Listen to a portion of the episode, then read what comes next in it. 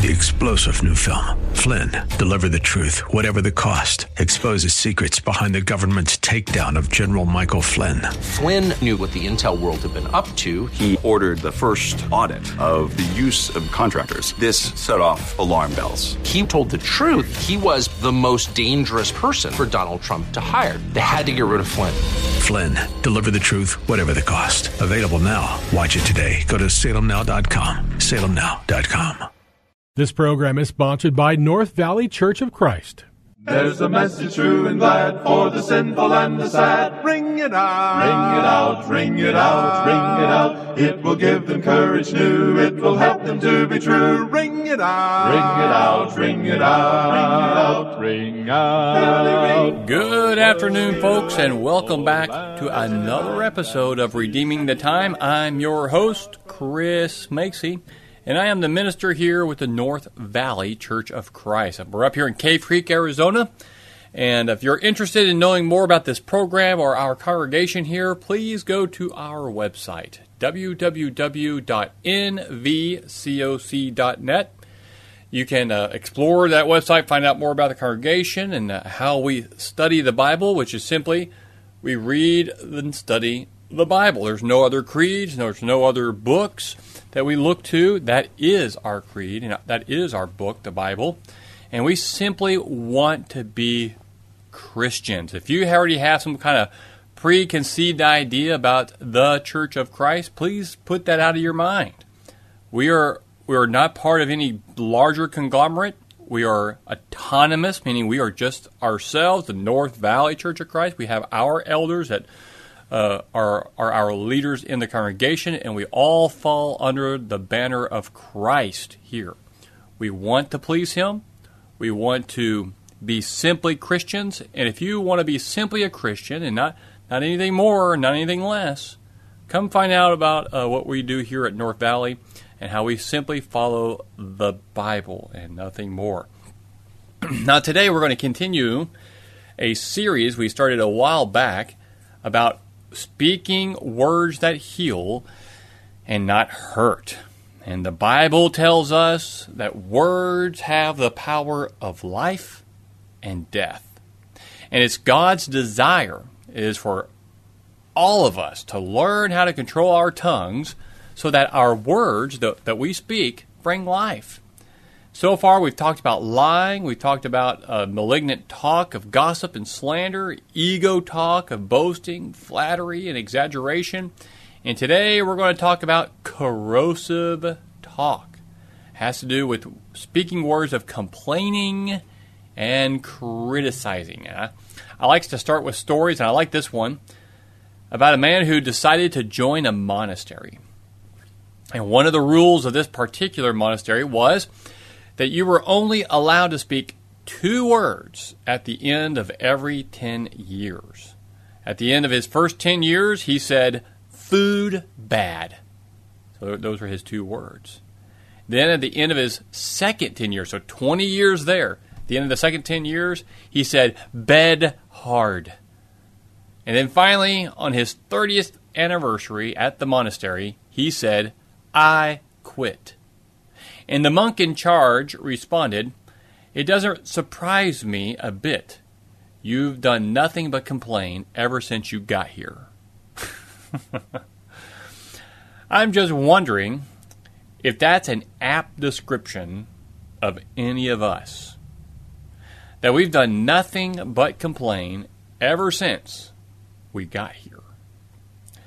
When it comes to many of us, I think we are careful to tell the truth, not to gossip or slander, not to swear or use God's name in vain. But how much attention do, do we pay to the corrosive words coming out of our mouth, the complaining and the criticizing? And it easily flows from our mouths. Now, I've chosen to call complaining and criticizing corrosive words because I, I think we all understand the way acid works. Different kinds of acids work in different ways, but they all basically have a way of burning or eating through whatever they touch. That's what corrosive words do. Whatever they touch, uh, corrosive words destroy our spiritual life and they destroy our relationships. If any of us want a formula to destroy our relationship with God and with others, or a formula to destroy our life in general, here it is. Give yourself over to complaining and criticizing, and that will do it. All we have to do, give ourselves to complaining about everything, and I mean everything. And, and what do we complain about? Do, do you ever complain about the weather? And I have. What about the government? A lot lately. How about the election or the economy? Do you complain about your job, your boss? What about your coworkers, your income? Do you complain about your physical features, whether you have too much or too little here or there? What about your hair, your cheekbones, your love handles? All right, we could go on to complain about your family, your parents, your siblings, your spouse, your kids, this, that, everything. Isn't it amazing how many things we can find to complain about? I just started off the top of my head there. Imagine how that kind of complaining is going to bless whoever's life or relationship with God that you're talking to not a pretty picture. And if that's not enough, let's add to complaining the constant stream of criticizing. And in what ways do we criticize? I want to say a few, but and you're going to think that these are no big deal, but wait for it. So how about this one? Have you ever told someone stop chewing your gum that way? Don't leave your hair in the sink. Clean up after yourself. Don't slam the door when you go outside. Quit leaving me with an empty gas tank. Stop forgetting your homework at school. Don't you have a brain? Sit up straighter. Stop talking and listen. Do you think I'm just talking to hear myself talk? Blah, blah, blah, blah, blah. Again, uh, not a pretty picture, especially when it's a constant stream. How often do we say that to our children? non-stop. And if we do, if that's all we ever do is tell them how they're doing everything wrong and how they they need to stop doing this and stop doing that, and that's all we ever say, your kids are just going to grow up thinking they can't do anything right. I think we would all admit that we have done our fair share of complaining and criticizing. And this kind of corrosive speech has a variety of roots. It can come from our anger that builds up inside of us and, and needs an outlet. It can come from our irritation that can be produced by m- many things going on around us. Maybe it comes from our disappointment when things don't go as expected or people don't treat us as we hoped. It can come from impatience with others and with ourselves. It can come from general stress that can come uh, as a combination of, I don't know, a number of things that you know, we already mentioned. But it can even come from our own guilt and our own insecurity as we are disappointed with our own behavior or, or our choices. Maybe we question our ability to make something good of our lives. Again, there are many reasons and roots to explain why we might be prone to corrosive talk. So, what does the Bible say about complaining and criticizing? Well, it's clear that that kind of talk is not to be coming from the mouths of God's people. Paul says in Philippians chapter 2, verses 14 and 15, he says, Do all things without grumbling or disputing, so that you will prove yourselves to be blameless and innocent, children of God, above reproach in the midst of a crooked and perverse generation, among whom you appear as lights in the world. The idea of being overly critical or to be one who criticizes is expressed in the biblical ideas of strife, discord, and nagging. Now, in Proverbs chapter 21, Solomon, uh, his focus uh, there on the quarrelsome person is that of a wife in that chapter. Uh, but we all know that the quarrelsome one can just as easily be a husband. In Proverbs 21 9, it says, It is better to live in a corner of a roof than in a house shared with a contentious woman or nagging woman. That's what that means. Verse 19, It is better to live in a desert land than with a contentious and vexing woman or man. A constant dripping, this is a Proverbs 27:15. A constant dripping on a day of steady rain and a contentious woman are alike. Paul tells us that the elder must not uh, be addicted to wine or pugnacious, but gentle, peaceable, free from the love of money. That pugnacious is, is uh, nagging there in 1 Timothy 3 3. Solomon also says in Proverbs 26, like charcoal to hot embers and wood to fire, so is a contentious man to kindle strife. And I like this one in Proverbs 22 drive out the scoffer, and contention will go out. Even strife and dishonor will cease. Bing. Yep, that's good. Now, nowhere in Scripture is complaining and criticizing more graphically depicted than in the case of the children of Israel, right? In the end, those Jewish adults who came out of Egypt were denied entrance into the promised land because of their complaining and criticizing, which was evidence of faithlessness. We could look at a nu- numerous examples of their complaining and criticizing, but for our purpose today, I want us to look simply at Numbers chapters 13 and 14. You might remember uh, when uh, uh, the people of Israel they were they were about ready. To, they were there on the edge of the promised land, and they sent out those twelve spies. Ten were bad and two were good. If you know the song, and ten so ten of those twelve spies. Here's what they said: The land through which we have gone in spying it out is a land that devours it, its inhabitants and all the people whom we saw in it are men of great size. There also we saw the Nephilim, that's the son of Anak, uh, are part of the Nephilim. And we became like grasshoppers in our own sight. And so we were in their sight. Boy, that sounds dire, right? It sounds like might as well just give up. Now, Joshua and Caleb, they were the other two spies. They affirmed the details of the account, maintained that, though, that God was able to give the, his people the promised land. And the whole story of 13 and 14, their numbers, are a perfect example of, destructive, of the destructiveness of complaining and criticizing. Notice what complaining and criticizing leads to. First, complaining and criticizing ignores God's potential. The report of the ten spies was given from a godless perspective. Surely, if God had brought them through the plagues of Egypt, and had opened the sea to save them, and had provided water from the rock when they were thirsty, surely God could deal with the giants in the land, right? Right. Yet, we ignore God's potential because we forget what He's already done, and we forget that He keeps His promises. What's that song we like? We, we sing?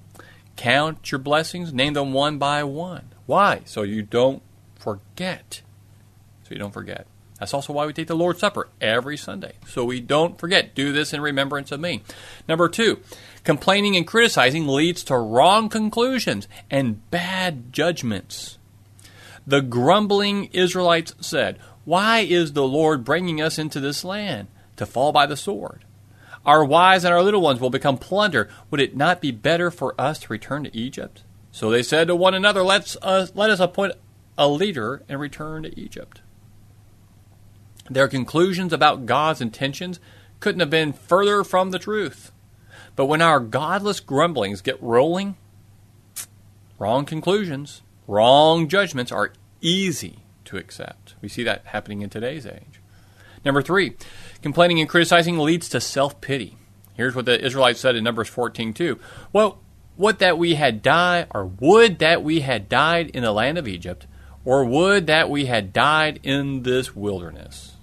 Those given to this complaining and criticizing often feel very sorry for themselves, and they nurse those feelings of self pity and mistreatment. Number four, these things lead to fear.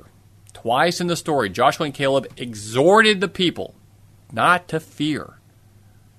When we find ourselves in difficult circumstances, like the Israelites did, we realize that the odds may be against us and the situation may be beyond our control. Eh, COVID 19. If we forget about our God, though, then we feel threatened. We might feel insecure. And the more we complain and the more we criticize, the more afraid we'll become. Number five, complaining and criticizing breeds rebellion. Joshua and Caleb urged these murmuring Israelites not to rebel against the Lord. The Israelites were ready to elect new leaders and to stone those who opposed their plans. Unbelievable. And then finally, complaining and criticizing results in God's judgment. His judgment on the Israelites was swift and final. Their complaining and their criticizing defamed God's presence, power, and His glory, and so God had to punish His people when they had behaved that way. So not only did those Israelites experience God's judgment, they also missed out on His blessings. Not one of those would get to enter the promised land. The example of the Israelites is one that we want to learn from and to avoid.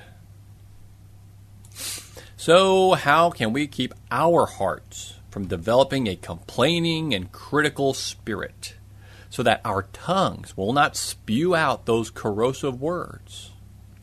Well, I want to offer you several practical suggestions. Number one, I would suggest that we need to be realistic.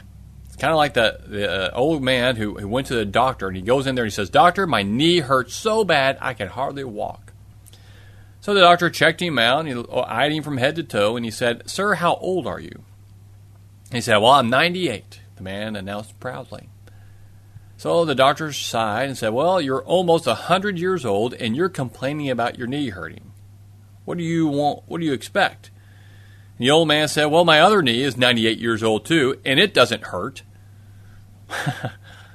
we live in an imperfect world with imperfect people then we need to, uh, and then we expect, uh, we need to expect that things uh, and people may not be the way we like them to be, right? Realistically speaking, there are always going to be opportunities to complain and to criticize. Satan, our enemy, will make sure we have plenty of things to find fault with. So, we need to make sure our expectations are in line with what is realistic. What I'm trying to say is this often we must lower our expectations. Sometimes we set ourselves up for complaining and criticizing because our expectations are too high. If we expect that we are always going to get what we want when we want it, then we have set ourselves up for serious disappointment. If we expect that people are always going to do the right thing and do what is best for us, then we are in for a rude awakening. If we expect that life is going to be easy and without challenges and difficulties, then we are going to really struggle when it doesn't go that way. And that struggle will be intensified by our unrealistic expectations. The truth of the matter is that life is often unfair and difficult, and that many of us either have been or will be dealt a, a difficult hand, so to speak. In the real world we live in, some people we trusted do us wrong. Some spouses don't keep vows. Life threatening diseases strike. Loved ones die unexpectedly. When things like these happen, we may feel that we have every reason to complain and criticize, but we must not. As difficult as it may be, we need to bite our tongue and allow God to calm our spirit. We know how bad things got for Jesus, right? Yet he controlled his tongue. Isaiah tells us in Isaiah 53, verse 7, he was oppressed and he was afflicted, Yet he did not open his mouth, like a lamb that is led to slaughter, and like a sheep that is silent before its shearers, so he did not open his mouth. The ability to control our tongues in those circumstances begins by being realistic in our expectations. That's number one. Number two, I would suggest that we need to be grateful. The main cause of complaining and criticizing is a focusing on the negative. Instead of thanking God for what we do have, we complain about what we don't have. Instead of focusing on how far we've come in life and, and all that God has done for us, we focus on how on how far we still have to go. Although we may not be where we want to be right now, we can thank God that we aren't where we once were. Although we might not have the best job in the world right now, we can thank God that we are employed. Or that even if we've lost our job right now, we live in a country with opportunities. Just as we always find something to complain about or be critical of, so can we always find something for which to be grateful. Rather than complaining about having to fix a car, be thankful that you have a car to, to fix. And how, how often the car has gotten us where you know we need to go. Be thankful for that. 1 Thessalonians 5, verse 18. In everything give thanks. Everything. For this is God's will for you in Christ Jesus. What's my purpose? Thank God for everything you have. There's one. We need to realize that the thanklessness that comes out in complaining and criticizing is not ultimately a response to circumstances, but an accusation against God. We may think we are just complaining and criticizing our situation or the people around us, but in reality, we're judging God, who has allowed us to be right where we are. Ultimately, a heart of gratitude and thankfulness isn't dependent on our bank statement or our doctor's diagnosis or the praise we receive for a job well done. Rather, a heart of gratitude and thankfulness comes from a heart that loves God and recognizes all of the blessings that He has given us. Spiritual amnesia, the forgetting of God's presence and deliverance and provision, is a deadly disease that leads to corrosive speech. But the antidote for this deadly disease is to remember, to learn to count our blessings and be grateful. Count them one by one. Number three, I would suggest that we need to be forward look, looking. And what I mean by this is uh, rather than speaking words of you know complaining or criticizing, we need to speak with positive expectations. Although things are not the way we would like them to be, we trust that God can change that in the future, or God will enable us to endure the situation. So as we bring our concerns and, and even our complaints directly to God, we do so with expressing our belief that God knows and cares and will do what is best for us. Although someone might not have done what they should have done, rather than tearing them down with criticism, we can build them up by explaining how they need to do better or, or by expressing that we believe they can do better. That's looking forward with positive expectations. It's the push pull mentality. Finally, I would suggest that we need to be different. The easiest thing in the world is to complain and criticize. Everyone knows that. But God calls us to be different. He wants us to do everything without complaining and arguing. Why? So that we will stand out from others. When we don't complain and criticize like others, people take notice, right? Don't they? That there is something different about us, but not complaining and criticizing or by not com- com- uh, complaining criticizing, we, we can be like a light shining in the universe. So let's make it our goal to be different by not complaining and being so critical with our words. Let's start each day with a goal of going the whole day without complaining and criticizing. You, you think you can do that? I think you could. I know it. We can do that. Just stay, wake up in the morning and, and make that your first prayer about, I am not going to complain about anything or criticize. Lord, be with me.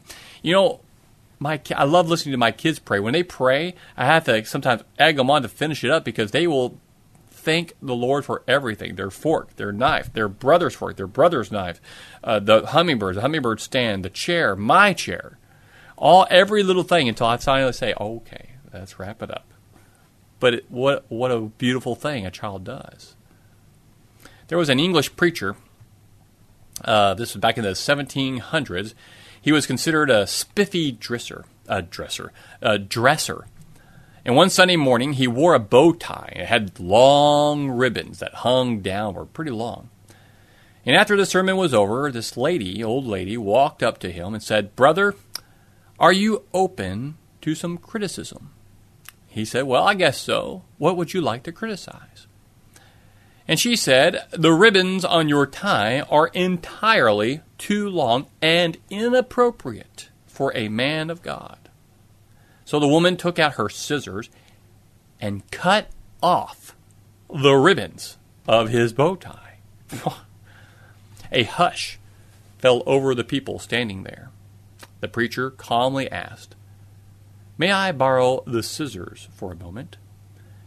And she handed them to him, and he said, Ma'am, are you open to some criticism? She said, Well, I suppose I am. The preacher said, All right then, please stick out your tongue. Right? Right. Now, I'm not suggesting that we cut out our tongues. Jesus talks about this in the Sermon on the Mount that, you know, if your, your eye causes you to stumble, pluck out, throw it from you. It's better to enter the kingdom of heaven without your eyes and uh, to burn in hell. Or if you're this, that, or whatever, you know, cut it off. But that, I, I think that's uh, sarcasm. Because if you your eyes cause you lust and you gouge them out, is it going to still cause you to not lust? Or if you steal with your hands, cutting off your hands going to make you stop stealing? No. The only thing that's going to change that is your heart. It's your heart. In other words, you need to think first. As I've said in almost all the messages on the tongue, think. That, that acronym, think. Is it true? Is it helpful? Is it inspiring? Is it necessary? Is it kind? Talk less. The more we talk, the more likely we are to say something we shouldn't. So, one of the important ways to control our tongue is simply to use it less. Start your day off with being thankful to the Lord in prayer. Be thankful to the Lord at, at lunchtime for in prayer and at evening time. Always be thankful. Say thankful prayers to the Lord, and that will help us to go a long way. And think think. We, are not doing much thinking in our society today. You know, it starts with you and me. So let's start there. I hope you uh, uh, got a lot from this lesson. I hope you, it challenges you to do better, and that maybe tomorrow to complain less and criticize less. We all need to do that, right? Thank you for being here, and may God bless you in your efforts to be more like Christ. Sending out to sweep away till shall dawn the better day. Ring it out, ring it out, ring it out, ring it out, till the sinful world be won for Jehovah's mighty Son. Ring it out, Ring it out, ring it out, ring it out. This program was sponsored by North Valley Church of Christ. Three star general Michael J. Flynn, head of the Pentagon Intelligence Agency, knew all the government's dirty secrets. He was one of the most respected generals in the military. Flynn knew what the intel world had been up to, he understood its funding. He ordered the first audit of the use of contractors. This set off alarm bells. The explosive new documentary, Flynn, Deliver the Truth, Whatever the Cost, and covers the facts behind this scandal. Flynn told the truth. He was the most dangerous person for Donald Trump to hire. I find out the worst enemy that I'm going to face in my life is right here in America. They took my assessment and they wanted me to change it. And I was like, I'm not changing it. They had to get rid of Flynn with in depth interviews, archival footage, and never before seen personal records of the man behind the headlines. I just felt like I was drowning. Flynn, deliver the truth, whatever the cost. Available now. Watch it today. Go to salemnow.com. Salemnow.com.